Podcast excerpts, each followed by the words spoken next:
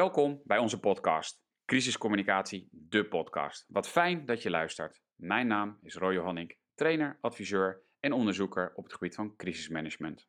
En mijn naam is Dianne Deurlo, een trainer en interimmer op het gebied van crisiscommunicatie. In onze podcast gaan we op zoek naar communicatie in gewone en buitengewone omstandigheden. Crisiscommunicatie noemen we dat vaak. Maar wat maakt crisiscommunicatie nu zo bijzonder? Dat kan van alles zijn, zo blijkt echt iedere keer weer. Maar wat dat alles is, dat willen wij graag weten. En daarom gaan we gewoon in gesprek met verschillende collega's. En we hebben van deze gesprekken geleerd. En we hopen ook dat jullie dat doen. Vergeet je dus niet te abonneren op deze podcast. Veel luister en leerplezier. Welkom. Uh, ja, daar zijn we weer. We, zijn, uh, we gaan deze keer weer in gesprek met iemand. Uh, in dit geval met Christian, Christiane van der Broek, een ervaren interim adviseur, manager bij gemeenten en de zorg op het gebied van teamontwikkeling, coaching en communicatie. en Christiane was jaren geleden, en zo heb ik haar ook leren kennen, kwartier maken voor de vorming en opleiding van een bovenregionaal team crisiscommunicatie. Hè, en die, dat team kon 24 per 7 overal ondersteuning bieden. Nou, dat heb je een tijd lang gedaan. Inmiddels heb je, je hebt ook nog bij een gemeente gewerkt. Uh, maar inmiddels uh, ja, werk je al meer dan een jaar als coördinator crisiscommunicatie en als ja, communicatieadviseur van het operationeel team en het crisisbeleidsteam in een ziekenhuis. En het ziekenhuis heet uh, de Gelderse Verlei in Ede. Ehm, ja, daar gaan we het ongetwijfeld straks met je over hebben, wat dat uh, voor jou heeft betekend in de afgelopen jaar. Want we zitten nog steeds in die, in die coronaperiode. Um, wat ik een mooi citaat vind van jezelf, en volgens mij staat die op je LinkedIn of op je website, dat laat ik even het midden. Uh, wanneer je continu in de spotlight staat, schrijf je, is het van belang om je eigen impact, je kwaliteit en je valkuilen te kennen. Ik ben graag die tegenspreker, die vertrouweling in de nabijheid van de bestuurder om hem of haar scherp te houden.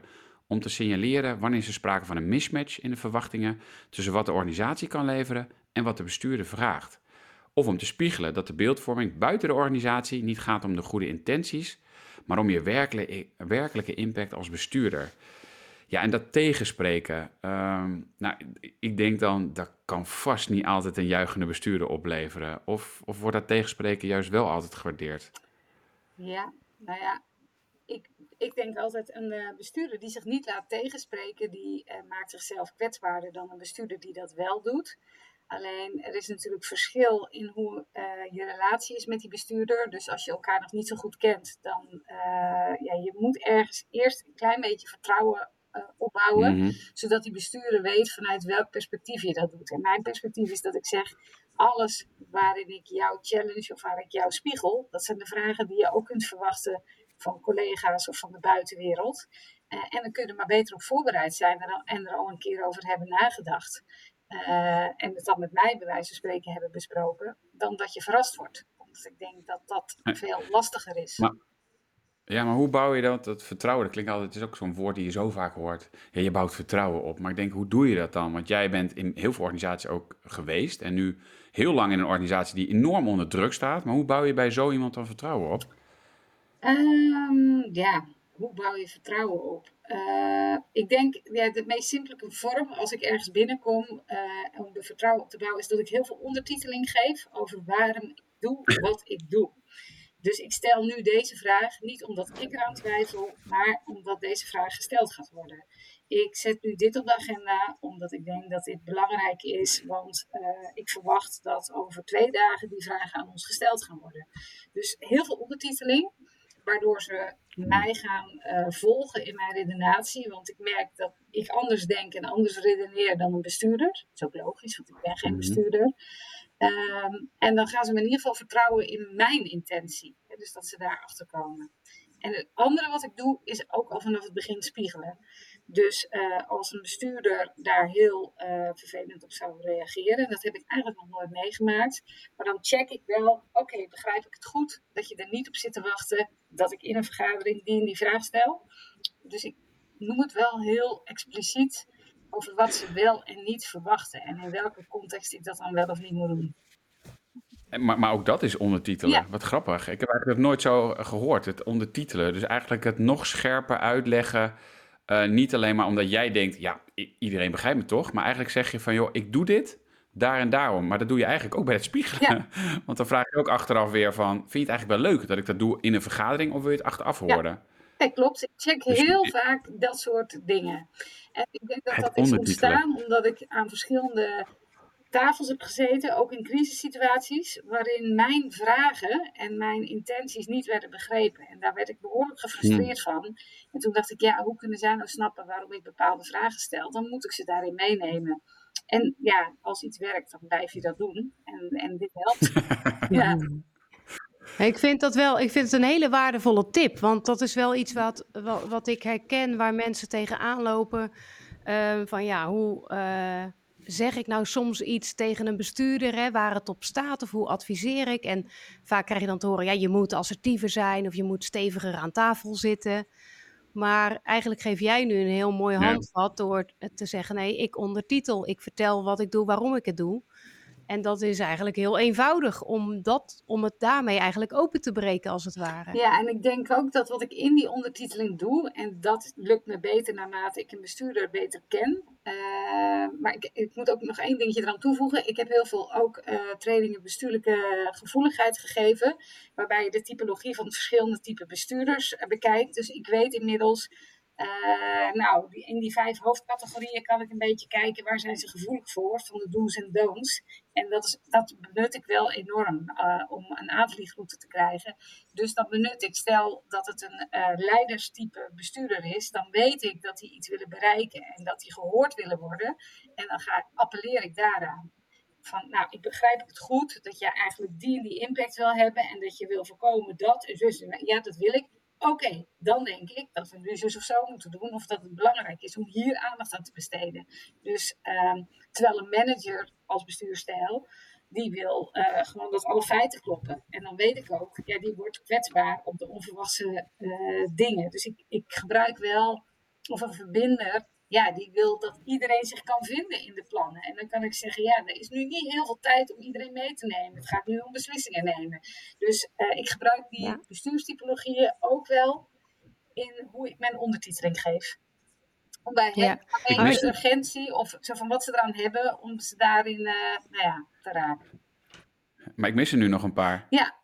Ja, dat over vijf. Ja, ik ben meteen gaan schrijven. Je, uh, je hebt de leider, je hebt de manager, je hebt de verbinder, uh, je hebt de ambassadeur en je hebt de beheerder. Ja. En heb je bij die laatste twee ook nog, uh, uh, want dat vond ik wel mooi wat je deed, zeg maar hoe je, hoe je zo iemand moet aanspreken? Ja, een, um, een ambassadeur is iemand die heel goed op een podium, of die kan het heel goed verwoorden, maar die heeft iets minder visie. Dus die moet je meer de teksten aanreiken. Maar dat kan soms wel iemand zijn die heel en hoe zeg je dat? Die heel goed voor een camera kan zetten en die je alles kan laten doen. Die vindt het vooral belangrijk dat het beeld goed uh, klopt. En die beheerder die wil vooral geen, op geen enkele manier eigenlijk risico lopen of zichtbaar zijn. Die wil gewoon op de winkel passen.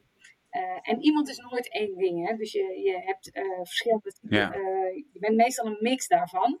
Maar ik weet wel van alle vijf waar ze gevoelig voor zijn en wat ze absoluut niet willen. En dat benut ik dus wel in de advisering. Ja, en hoe, ehm, hoe ontdek je dan eigenlijk vrij snel ehm, hoe iemand tot een bepaalde typologie behoort? Want soms kom je, nou, je komt ergens binnen. Nou, zeker in een crisissituatie moet je soms heel snel kunnen schakelen. En moet je bijna in een split second misschien wel uh, kunnen inschatten. Oh, jij bent een uh, verbinder. Nou, jij bent een ambassadeur. Hoe, hoe doe je dat? Ja, je weet het niet. En, uh, nou, ik denk dat ik het inmiddels redelijk snel kan. En dat doe ik door een paar dingen. Door heel goed te kijken naar, uh, dus te observeren. Dus uh, ja, kijkt iemand de hele tijd om zich heen naar hoe de anderen het doen. Hè? Stemt hij zich de hele tijd af op de anderen of praat hij heel erg vanuit zichzelf? Nou, dan heb je al een hoofdcategorie. Want die verbinder vindt het belangrijk dat het met iedereen goed gaat. Terwijl die leider zegt, hallo, zo wil ik het bij wijze van spreken. En die manager pakt zijn papieren misschien wat meer en die wil iedere keer de definities en het uh, draaiboek uh, erbij hebben. Dus er zijn wel een paar van dat soort dingen die je snel herkent. Dus observeren en taalgebruik. Dus er zit ook bij al die typologieën. De, de leider die praat heel erg vanuit ik en de verbinder praat heel erg vanuit wij. Uh, nou, er zijn zo een paar van dat soort dingen die je heel erg nou ja, die ik inmiddels heel erg herken. En ik heb hier heel veel mee gewerkt. Ik heb ook voor heel veel bestuurders gewerkt en dat helpt, denk ik. Uh, en dit weten zij niet, hè, dat ik het zo doe. Heel wijs. Nu wel. Nu, nu wel, vanaf nu wel. Als dit openbaar wordt, dan weet iedereen... Oh, komt Christiane aan, die gaat op mij letten. Het Ja. is geen geheim, maar ik had vorig jaar heb ik voor een bestuurder gewerkt en die zei tegen mij, ja, ik heb eh, gekeken wat je allemaal doet en eh, ik wil niet gecoacht worden door jou. Oké, zei ik, dat is goed. En op een gegeven moment kwam hij dan wel met bepaalde vragen en dan zei hij, oké, nu, nu mag je iets zeggen over, de, over hoe ik het doe. Eh, Oké, dus eh, ja. Ja, ja. Oh. En, en, en Ah, ik denk dat, dat ik dat doe, is alleen maar om te zorgen dat ik effectiever ben in mijn communicatie. Want ik geloof dat je ergens de connectie of de verbinding moet zien te maken. En precies wat jullie zeggen, als er een crisissituatie is, heb je geen tijd om uitgebreid voor te stellen wie ben je en hoe gaat het met je. En oh, by the way, eh, had je ook nog eh, privé dat of dat meegemaakt. En hoe, daar heb je helemaal geen tijd voor. Dus, dus je Mhm. moet iets zoeken. Ja, en dit is mijn instrument wat ik daarbij benut. Wat ik daarbij benut. Ja, en uiteindelijk doe je het om effectiever te zijn. En doordat jij effectiever bent, ga je de ander helpen. Nou ja, dat is dan denk ik wel de, eh, de ander, maar uiteindelijk ook voor wie je het doet. Hè? Want dat die bestuurder daar zit, of wie anders daar ook aan tafel zit, je bent met elkaar een klus aan het klaren die natuurlijk feitelijk gaat over nou ja, patiënten of eh, slachtoffers of inwoners, dat, hè, wat voor groep het dan ook is. Dus dat moet je voor ogen houden. Dus het is niet zo dat ik alleen maar met die bestuurder bezig ben. Maar ik denk wel, ja, als die bestuurder op geen enkele manier eh, nou ja, in de relatie investeert aan zo'n tafel, doet dat wel iets met, met hoe wij gaan praten over van alles. En als ik dan eh, een persoptreden moet voorbereiden, ja, wat heb ik dan te overbruggen? Mhm. Wat mij intrigeert, want je zit, eh, je hebt training gegeven op bestuurlijke gevoeligheid. eh, je zit vooral op bestuurlijk niveau aanvankelijk, maar je zit ook nu op operationeel niveau. Ehm, je, je bent al jaren actief. Is er wat jou betreft een kentering gaande ook over de, van de positie van communicatie dan ten opzichte van dat bestuur? Heb je, kan je meer impact maken, heb jij het idee? Of moet je nog steeds heel hard werken om überhaupt impact te maken? Nee, ik heb het idee dat we als communicatie eh, onze nut en noodzaak veel meer hebben bewezen dan, eh, dan tien jaar terug, bij wijze van spreken. En ik denk dat de impact van social media daarbij natuurlijk een rol speelt.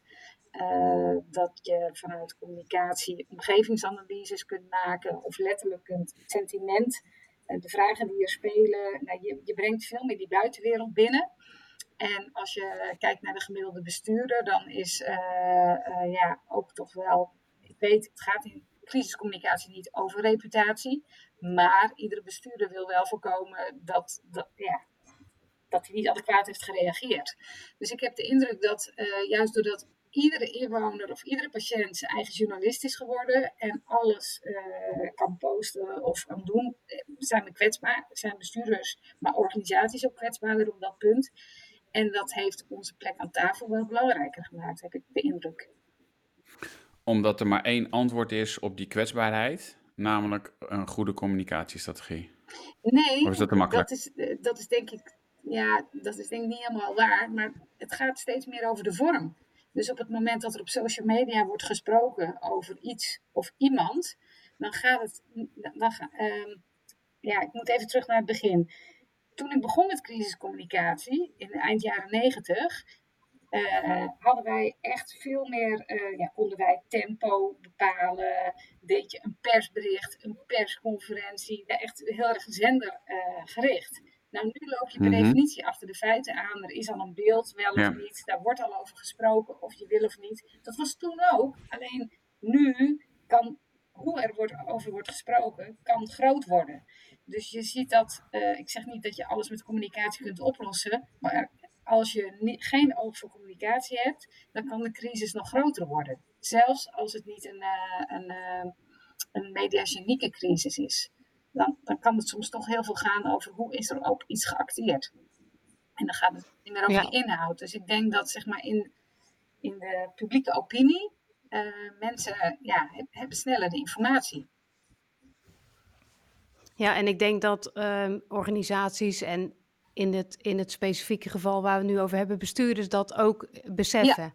En dat ook zien inmiddels. En dus ook beseffen hoe belangrijk dan nu die communicatieadviseur ook is in de organisatie. Nou ja, weet je, het erge is uh, dat uh, zeker bij de overheid, die bestuurder is bezig met hier en nu, maar die is ook al bezig met zijn uh, verantwoordingsdiscussie in de gemeenteraad of in een andere. en natuurlijk, dat is helemaal niet aan de orde in het eerste stukje, maar al heel snel daarna is dat wel aan de orde. En daar wijs ik ze ook op. Van jongens, alles wat wij nu doen, daar moeten we vanuit welke filosofie doen we dat? als je als zonder ja. kop alleen maar acteert, of heb je daar ja, heb je scenario's uh, gekregen, heb je stappen. Je moet dat kunnen verantwoorden. Waarom heb ik toen die keuze gemaakt? Uh, waarbij niet kiezen slechter is dan een slechte keuze maken, denk ik. Maar goed, dat is hoe ik mhm. er naar kijk. Um, en wat ik zie bij uh, in de zorg waar ik nu zit, is dat die veel minder gericht zijn op die publieke discussie. Want daar is dat zeg maar, uh, ja, niet zo, die hebben niet die publieke verantwoording, niet dat debat, maar die voelen wel direct van veiligheid van zorg. Iedereen wil rekenen op veilige zorg. Dus hoe veilig is het daar? En dat, ja, dat wil je niet kwijtraken, dat beeld. Dus daar is wel een groot belang om bij die patiënten die, die, die kwetsbaar in jouw huis komen, dat die niet het gevoel hebben dat, nou ja, dat aan de goden overgeleverd zijn, om maar zo te zeggen. Dus dat raakt het hart van hun primaire proces. Heb, ben je wel eens een bestuurder dan tegengekomen bij wie, je zei net al, reputatie is niet waar het om draait. Uh, inmiddels uh, zien we dat steeds meer, maar ik zie ook nog steeds wel, we hebben ook slechte voorbeelden. Mm -hmm. Maar ben je wel eens een bestuurder tegengekomen waarbij het gewoon niet lukte om hem of haar eigenlijk in te laten zien dat het niet om, om hem of haar draaide? Ik denk dat ik, uh, dat klinkt misschien raar, het geluk heb gehad dat ik die persoon, ik ben die persoon nog niet tegengekomen in mijn directe advisering. Ja. Um, maar ik ben wel tegengekomen dat mensen niet doorhebben dat als ze wijfelend zijn, dat dat ook impact heeft. Ja, Hè, ja. Dus dat je eigenlijk niet, dus dat je, dat, je bent als bestuurder, mensen willen jou uh, ja, vertrouwen of zien en daar wordt dat beeld ook steeds beter. Ja, ja, snap jullie wat ik wil te zeggen? Ja, nee, maar hmm. ik, terug bij het eerste. Want als jij ze niet tegen bent gekomen, daar zit ik zelf ook wel meer over na te denken dat zegt al vaak iets dat ze misschien niet eens een externe of iemand anders binnenlaten om tegengesproken te willen worden. Of gecoacht te willen nou ja, worden. Dat, dat, dat, dat, lijkt me dus heel lastig voor de interne organisatie. Ja, maar ik heb wel, en dat was niet specifiek in een crisis, met een bestuurder gewerkt die mij met een kluitje in het riet stuurde. Hè? Dus die dacht, nou, ik vertel haar gewoon een half verhaal en dan lost het wel op. En, en dat is wel al lang geleden. Uh, maar toen heb ik op een gegeven moment gezegd: als je dat doet, dan gaat het over mijn integriteit. Dus dan mag je voortaan zelf je persvragen beantwoorden, maar ik ga het niet meer doen. Uh, ja, dat is twintig jaar geleden. Dus op een of andere manier voelde het voor mij wel van ja, dit raakt echt zo mijn, waar ik voor sta. Uh, en ik wil mijn relaties met die journalisten of met die buitenwereld niet in, in, in het in twijfel uh, trekken, of hoe zeg je dat? In, in gevaar brengen. Ja, ja. Mhm. ja, in het geding brengen. Ja, in het, ja, ja. ja. En toen? Uh, dat heb ik, uh, ik heb zijn secretaresse verteld, dat ze alle persvragen, dat ik die voortaan naar haar zou doorverbinden. En dat is een paar weken gebeurd. Ja. Oh, ja. echt? Ja, die, want die bestuurder die dacht, ja, dit, dit was dus, dit is 20 jaar geleden, hè, wat ik zei. Ja. Um, ja, nou ja, ik, heb, ik dacht, uh, uh, hij, gaat, hij ging niet tegen mij zeggen van ik snap het nu of goed gedaan. Maar dit is zo'n typische bestuurder die ooit afscheid nam en niet snapte dat we geen contact meer hadden. Ja, ik ben nu dus even, dan ben ik hmm, wel ja. heel trouw aan mezelf. En dat ik denk, ja, ik moet hier nog verder als jij weg bent. Ja. Ja, ja, en toch ook heel sterk dat je dan zegt: ja, maar dit ga ik dus niet doen. Nee. Hè, want dit haakt aan mijn integriteit, dit hier wil ik niet voor staan. Dus gaan we het anders doen. En dat is wel iets wat je als communicatieadviseur natuurlijk ja, voor jezelf wel moet bewaken. Ja. Dat je wel uh, ja, ja, ja, in, in die zin je eigen grenzen daarin uh, aanhoudt. Nou ja, dat moreel kompas is volgens mij echt heel belangrijk. En zeker ook in crisissituaties. Uh, als jij niet te vertrouwen bent, waar moeten mensen dan op vertrouwen? Dus ik, ja, dat is voor mij wel ja. een behoorlijk fundamenteel ding. En dat bewaken van die grenzen. Uh, jij werkt nu in een organisatie die echt enorm onder druk staat. Je hebt een, um, een column geschreven, een paar maanden geleden volgens mij alweer.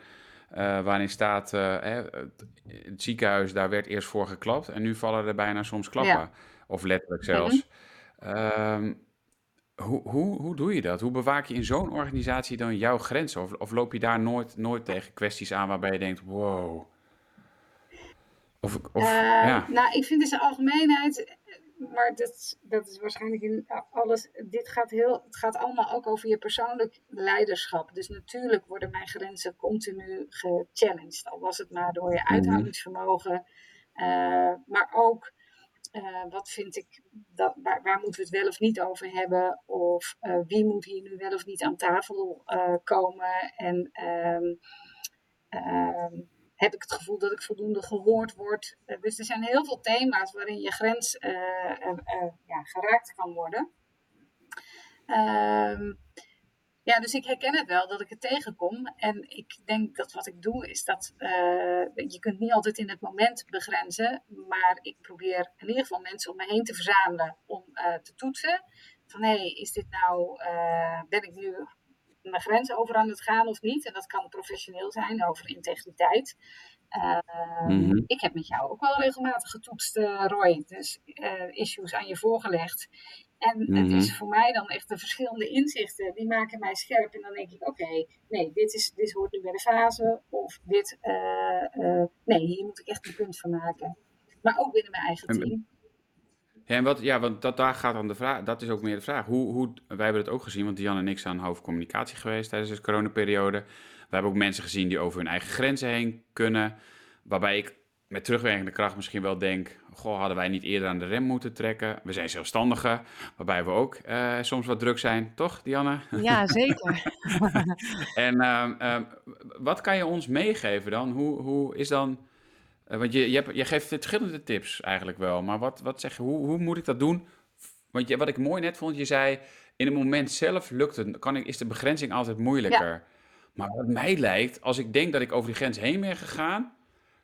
hoe ga ik dan... Hoe, dat lijkt me nog heftiger om dan te zeggen... oh ja, ik heb, gisteren heb ik iets gedaan, dat vond ik niet zo goed. Of uh, ik heb ja gezegd tegen die klus, of ik heb... Hoe, hoe... Nou, Help ja, ik, nou, ik, ga een paar concrete voorbeelden geven. Dan moeten jullie maar aangeven of ze uh, concreet mm zijn. Toen ik een jaar mhm. geleden, in die, of ruim een jaar geleden, invloog bij dat ziekenhuis, uh, eh, 16 maart startte ik. En dat het was de week waarin de coronapatiënten uh, binnendruppelden bij ons. En die eerste week was, ging, was alles gericht op het hele ziekenhuis ombouwen, alle interne communicatie daarover, externe communicatie over, bezoekuren die anders werden, nou, van alles wat daar aan de hand was. En op een gegeven moment kwamen we in een situatie waarin ik dacht, uh, ja, we zijn nu als een kip zonder kop allerlei acties aan het uitvoeren, maar wat zijn we eigenlijk aan het doen? En toen heb ik, uh, we hadden iedere dag uh, een dagstart. Toen, dus doordat ik dan over dat kip zonder kop uh, na ging denken. En ook met een paar mensen toetsen van, hé, hey, wat, wat gebeurt hier nu eigenlijk? En wat vraagt dat eigenlijk? Ja, en dan zet ik het even stil. En dan zeg ik tegen het team, jongens, we, we gaan even pas op de plaats. Even, waar, waar gaat het over? En wat ik vooral heel veel doe, is het ook mezelf inbrengen. Als ik als een kip zonder kop loop, dan is de kans groot dat mijn collega's dat ook doen. En door te zeggen, jongens, ik merk aan mezelf dat ik alleen maar bezig ben om acties af te ronden of te kijken eh, wat er nog moet. En eh, het wordt nodig dat we weer even in de helikopter stappen en opstijgen en kijken naar welke situatie hebben we eigenlijk mee te maken. Dus dat is letterlijk door zelf stil te gaan staan of zelf te reflecteren. Daarmee kan ik ook terugkomen bij, bij het team. Van jongens, dat gaan we nu even doen. En we gaan het even opnieuw uh, ja, in beeld brengen. En dan hebben we daar een gesprek over. En ja, ik denk dat dat mijn interventie vooral is door alles wat ik persoonlijk meemaak. Dus als ik uitgeput raak, als ik voel dat mijn lontje korter wordt, als ik voel, ja, te denken, oh, als dat bij mij zo is, dan is grote kans dat die mensen om mij heen daar ook in zitten en dat dan bespreekbaar maken. En ook als ik met een bestuurder aan tafel zit, ander voorbeeld, we gingen op een gegeven moment naar een hybride vorm, waarbij mensen aan tafel zaten, maar ook mensen inbelden. En op een gegeven moment, uh, omdat dat had te maken met de vervanging. En toen kreeg de bestuurder, die reageerde nogal vinnig op degene die inbelde. Um, ja, en dat deed iets aan die tafel. Hè? Dus er ontstaat iets in de dynamiek. En, en dan, iedereen houdt dan alleen zijn mond. Dus toen ben ik later teruggegaan en heb ik tegen haar gezegd. Ik zeg, ja, er is geen onverbouwde communicatie met die telefoon. En dat maakt dat de impact nog groter is. En het doet ook gelijk iets aan tafel. Dus ik merk ook dat het bij mij iets doet. En dat ik dan ook stop met mijn punten inbrengen. Ja, dat is het effect. Ik weet niet of dat is wat je wilde, maar dat is wel het effect. Ja. Uh, dus ik denk dat wat ik vaak doe als ik over de grens heen ga, of als ik voel van dit is net een stapje te ver, uh, dan even juist een stap achteruit zetten, kijken van wat speelt hier eigenlijk, uh, eerlijk naar mezelf kijken en dat inbrengen. Ja, maar dan, dan uh, wat je dan ook doet, is um, dat ook benoemen. Ja. Want als je het alleen zelf voelt, maar vervolgens niet benoemt of in de groep gooit, ja, dan blijf je. Hè, dus dat is, en dat is toch ook weer eigenlijk die ondertiteling geven. Ja, dat wou ik net zeggen, ja. ja. ook nu. Ja. ja. ja. En dat is, weet je, ik ga er daarbij echt vanuit, als ik iets meemaak, grote kans dat anderen het ook meemaken. Maar als we het met z'n allen niet durven te zeggen, en als ik de enige ben die ja. zegt en de rest zegt, nou ik weet niet waar jij het over hebt, ook goed. Maar dan weten ze in ieder geval dat ik het heb meegemaakt, of dat ik er zo in zit. Ik denk, nou oké, okay, dat is dan ook dan heb ik dat bereikt. Uh, ja. ja. ja. En, en, daarmee kan je dus prima terugkomen op, een, ja. een op, op, op grenzen die we hier zelf bent overschreden. Ja. Het stilhouden van, uh, van je inbreng in een exact. overleg. Omdat je denkt, als ik nu ook nog erin ga, dan wordt het helemaal niet gezellig hier. Laat ik dat straks maar even doen. Uh, moeheid die optreedt, want jullie hebben echt belachelijk hard gewerkt. En volgens mij nog steeds. Uh, er zijn ook best wel wat mensen omgevallen, volgens mij. Uh, nou ja, daar zul je dus aandacht voor moeten hebben. Lukt het ook om die aandacht, kijk, je bent ook leidinggevende, en, lukt het ook om, um, om het team inmiddels dan grenzen zich voor zichzelf aan te laten geven? Durven mensen ook op de rem te stappen nu? Ja, dat is heel verschillend. Dus dat is echt persoonsgebonden. En je merkt dat uh, mm. dat, dat hoezeer ik het ook bespreekbaar maak, niet iedereen doet dat even makkelijk. En dat heeft gewoon te maken met je eigen normen en waarden. Je wil niet zeiken, goh, jullie hebben het al zo moe, dan wil ik niet ook nog zeggen dat ik het niet aan kan. Uh, nou, ik kreeg bijvoorbeeld laatst als feedback van iemand uit mijn team van ja, als jij in het weekend aan het werk bent en ik krijg een mailtje op zaterdag van jou, dan denk ik dat ik ook op zaterdag moet gaan werken. Ja, ja, dat is, dat ik was blij dat hij dat tegen mij zei. Ik zei, ja, dat is helemaal niet de bedoeling. Maar wat doe ik op een andere doordeweekse dag? Haak ik wat eerder af af en toe om even uh, te kunnen gaan wandelen. En, ja, en dat uurtje doe ik dan in het weekend. Dus ik vind die flexibiliteit heel prettig. Dus ik leer ja. nog steeds dat het zo belangrijk is om wat expliciet te maken. Uh, en ik heb één ding ook nog uh, gedaan in het expliciet maken. Hebben echt een moreel dilemma. ja, nee, moreel beraad hebben we met het team gedaan waarin uh, we echt een discussie hebben gevoerd op waardeniveau. Uh, waarom mensen iets wel of niet doen. Uh, ja, weet je, bij ons duurt het zo lang. Dus het punt is, als je fouten maakt of als je in de verkeerde groep zit, dan, dan heeft dat ook heel lang effect. Dus je moet soms ook interventies doen om dingen bespreekbaar te maken. En in dat moreel beraad was bijvoorbeeld één medewerker die zei: Ja, als ik er dan een nieuwe opdracht bij krijg, ja, dan voelt het voor mij alsof ik onbetrouwbaar ben. Dus zeg ik nee. Maar ik zeg tegen haar, waarom zeg je nee? Want dit moet nu gebeuren. Dus ja, ik voel me in de steek gelaten. Dus we kregen zo'n soort gesprek. Uh, maar doordat ieders ja, waarde daarbij benoemd mag worden, wordt het ook makkelijker. En snap ik ook steeds beter, oh ja, uh, ja de een moet ik een appje vaker sturen, de andere een keer bellen. En dan nog steeds zal ik het niet altijd goed doen, want, want we werken ook deels thuis. We zijn nu ook al heel lang niet met z'n allen bij elkaar geweest. Dus het vraagt ook echt wel van mensen om, om zich uit te spreken. Dus dat uitspreken is voor mij een manier ja, om het ergens ja, in de lucht te laten zijn. Want je kunt niet meer uh, even bij iemand langslopen en zeggen: Oh, ik zie dat, dat het eigenlijk over je schoenen loopt. Want je ziet elkaar gewoon te weinig. Nee. Is dit dan ook een tip um, voor als je. Kijk, want de, de, de coronacrisis is natuurlijk een hele langlopende. Hè, dat maakt het ook weer zo uniek eigenlijk. Ja. Um, als we kijken naar bijvoorbeeld een flitscrisis en je schaalt een aantal dagen op met een crisisteam, bijvoorbeeld. Um, is dit dan ook een tip voor, uh, voor, voor uh, de hoofden van de crisisteams om, nou, om misschien wel of bij de aanvang of gedurende ook gewoon zo moreel beraad te houden? Of is dat op, in korte tijd weer niet haalbaar? Ik denk dat een moreel beraad in korte tijd niet haalbaar is. Maar ik denk wel dat je een variatie op het thema zou kunnen zoeken. En dat begint altijd met, uh, alleen al in de start, hè? hoe zit iedereen erbij? Je zegt nu ja, maar kun je dit ook aan? En uh, uh, daarbij heb ik ooit één keer heb ik ja gezegd in een crisis waarbij ik het gevoel had dat ik geen, geen tijd had of geen mogelijkheid had om nee te zeggen. Maar daar volgde achteraf een onderzoek op, wat ook in de gemeenteraad werd besproken. En toen heb ik me gerealiseerd, uh, ik was toen zwanger van mijn, van mijn tweede en het was zomervakantie. Iedereen was vrij. Ik deed heel veel dingen voor het eerst. En ik dacht, ik heb gewoon helemaal niet voldoende de vraag gesteld: voel ik me wel toegerust om dit te gaan doen? Want ik had het idee dat, die, dat daar geen ruimte voor was.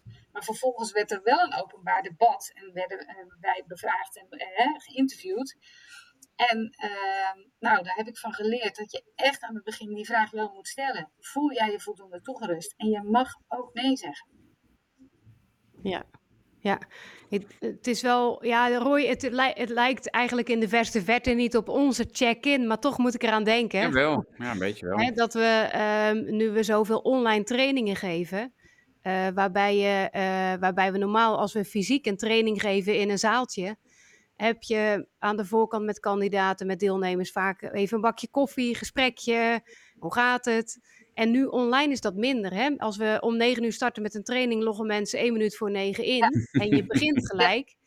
En daar hebben we eigenlijk van geleerd dat we um, nu elke training beginnen met een check-in. Hoe zit je erbij? Um, ja, iedereen zit thuis. Uh, zijn er bijzonderheden? Ja, en soms worden daar echt wel dingen gedeeld door mensen. Hè? Ze bepalen zelf wat ze daarin delen. Ja. Uh, de een zegt, uh, dat varieert van ja, er komt een pakket bezorgen, dus ik moet zo even weg tot een ander die zegt: Ja, ik ben herstellende van corona, ik heb heel weinig energie. Ik haak waarschijnlijk straks af, maar dan weet je hoe het komt. En dan, ja, dat zijn echt wel dingen die dan gedeeld worden. Dat is heel waardevol. Ja, en dat is, hè, als je dus aan, aan het begin van zo'n crisis, mensen hebben het gevoel in een crisis: ik kan geen nee zeggen. We moeten nu alle hens aan dek. En, eh, en ja. als je dan instapt en je voelt je eigenlijk helemaal niet uh, oké, okay, ja, dan is eigenlijk de ellende nog veel groter. Dus kun je beter in het begin uh, al beter weten van ja, welke mensen hebben we nodig. Of we gaan gewoon hulp vragen. Over twee uur uh, kun jij het loslaten. En hebben we toch iemand anders die dat kan doen.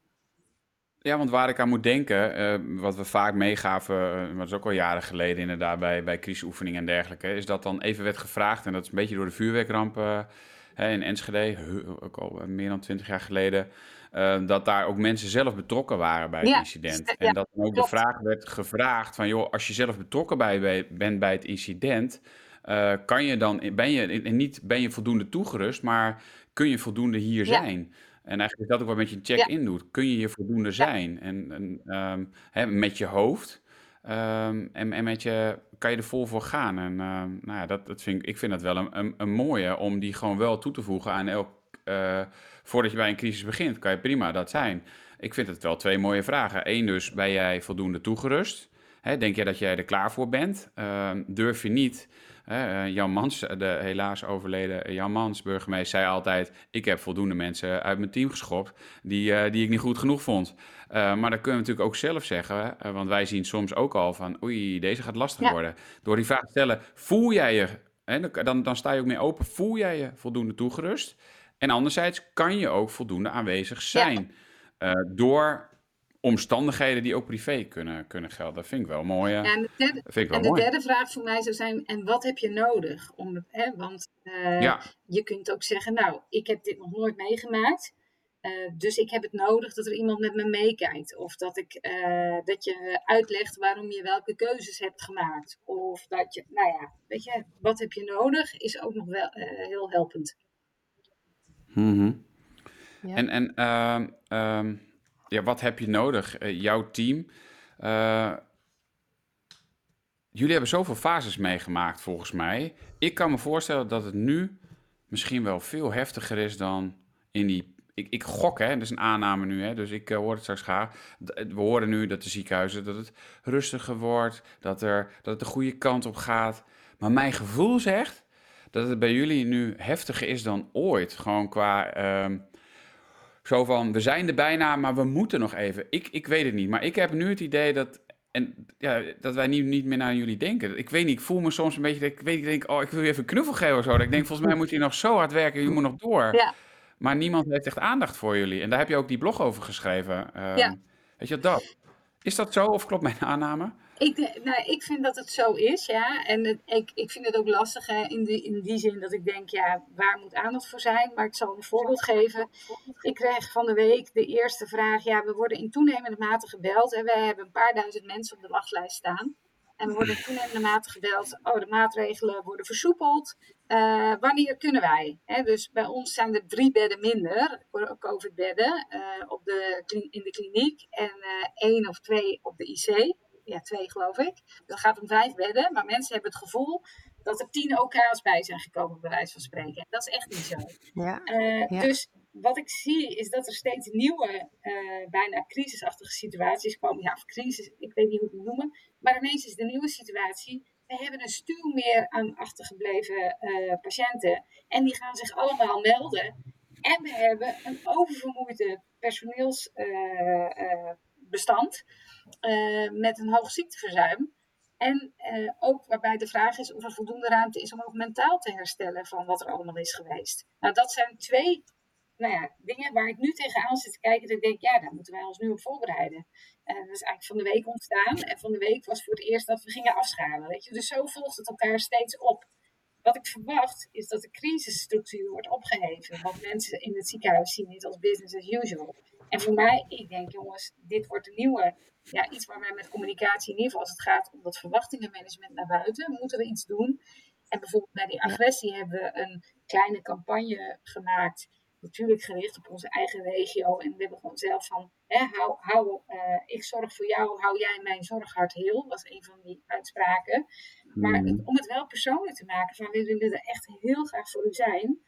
Maar, maar ja, houdt u ook rekening met ons. En dat verhaal, houdt u ook rekening met ons, die werkt niet meer. Want de hele samenleving heeft ook anderhalf jaar strakjes stilgestaan. Staat op wachtlijsten die hebben geen geduld meer. En tegelijkertijd, ja, is het volgende probleem dat we ze echt niet allemaal tegelijk kunnen gaan helpen. Het is gewoon, ja. Nee. Dus nee, ja. het is, eigenlijk zijn het iedere keer nieuwe type vraagstukken. Uh, en ik merk als je erin zit, dan ga je iets oplossen en dan dient het volgende zich aan. En dan moet je weer terugstappen om te kijken, wat speelt hier nou eigenlijk? Dus wat ik net tegen jullie zeg, Gisteren bleek die bij mij dat ik dacht, verrek, nieuw, nieuw probleem, moeten we opnieuw uh, aandacht voor gaan hebben. Ja, en inderdaad er even uh, uh, dan uitstappen, opnieuw de vraag stellen, wat is er nu eigenlijk aan de hand? Ja. niet maar doorgaan, maar even weer die rust pakken. Ja. ja. ja. ja. Maar ja, in een periode waar dus heel veel mensen echt moe zijn en eigenlijk ook echt de rust verdienen die ze verdiend hebben, maar ook weten, er ligt toch een blok nog voor ons waar we ook mee aan moeten doen. En er liggen verwachtingen komen op ons. Ja, en dat geldt voor mijzelf ook, hè, want ik ben ook moe. Ik merk echt dat ik ook niet meer de scherpte heb die ik een jaar geleden had. En dat ik ook af en toe denk, nou eh, jongens, niet nog een nieuw probleem erbij of zo. Hè? Dus we zijn ik ben ook maar gewoon een mens, maar dat geldt voor... ja, ja. Dat, ja, dat, uh, dat geloof ik, want we zien nu alleen een scherm, maar ik geloof dat daar echt een mens achter zit. ja. Nou, ja, ik voel het. Ik, uh, ik voel het. Ik, uh, vind het heel, uh, ja, jeetje, echt wel heftig ook om te horen hoor. En dan, dat, dat ik denk, hoe gaan jullie dit toch, toch, toch redden? En, en, en al het zorgpersoneel en inderdaad alles wat er nog komt. Ik vind het enorm, ja, enorm heftig eigenlijk. Ja, maar dat geldt eigenlijk over de volle breedte. Hè? Want ik denk in het onderwijs is dat ook zo. Je ziet het, nou, en eigenlijk bijna alle sectoren ja, is iets gebeurd wat nog impact heeft en waarbij we denk ik ja, dat het goed zou zijn om te kijken van wat speelt hier eigenlijk en wat is hier nodig. En als je het dan hebt over crisiscommunicatie, dan verwacht ik dat op dat stuk er niet per se een crisisorganisatie wordt gezet om die nazorg vorm te geven, maar dat zou feitelijk wel nodig zijn. Ja, want ook in het na-effect, zo noem ik het dan maar even, dat, dat, daar, gaat, daar gaat enorme nieuwe, daar, daar ga je nieuwe manieren voor communiceren denk ontdekken. En wat vooral wat ik jou hoor zeggen over verwachtingsmanagement gaat. Uh, waarbij je ook af en toe, zei je in dit gesprek, um, toch reflectie moet hebben, terug moet durven stappen. Waarbij je en jullie dus denk ik meer dan ooit ook de, de, de vraag moeten stellen van, um, zijn wij hier klaar voor en zijn we toegerust? Hè? En, en aan elkaar denk ik ook de vraag stellen van... Uh, wat hebben wij dan nog nodig om deze klus te klaren? Exact. En ook op een gegeven moment durven zeggen... niet alleen wij als team, maar misschien ook wel als ziekenhuis... we weten het even niet. Of we kunnen dit oh, even ja. niet doen. Of we, hè, dus dus uh, dat willen we allemaal niet... want niemand wil horen dat iets niet kan. Maar ik denk wel dat we er naartoe gaan om die begrenzing... waar we het daar net over hadden... om die grens te trekken, uh, bij wijze van spreken. Ja. Ja, en, en dan eigenlijk ook weer um, om terug te grijpen, ook daarin te ondertitelen en uit te leggen waarom het nu even niet kan. Ja. ja. ja. En het is weer rond. Het is echt een mooie afsluiting, Dian. Ik uh, vind het een mooie afsluiting, want ik zat precies hetzelfde te denken en jij, jij vult hem in. dat, is het, dat inderdaad, dat idee heb ik ook. En ik vind het een hele mooie, dat ondertitelen, uh, maar ook de zorg die jij uh, naar jezelf hebt en naar je collega's hebt. Um, en ik hoop dat we dat, uh, dat is wel wat ik meeneem uit dit gesprek. En ik vind uh, ondertitelen vind ik mooi, vind ik een mooi, vind ik een mooi werkwoord. Ja, dat blijft hangen, ja. dus uh, ik wil je enorm bedanken voor, dit, voor dit gesprek. Dus superleuk. Ja, jullie dus bedankt. Ik vond het erg leuk en fijn. Bedankt voor het luisteren. Wil je meer horen van onze zoektocht naar wat crisiscommunicatie zo bijzonder maakt? Vergeet je dan niet te abonneren op onze podcast. Tot een volgende keer. En delen, dat mag uiteraard.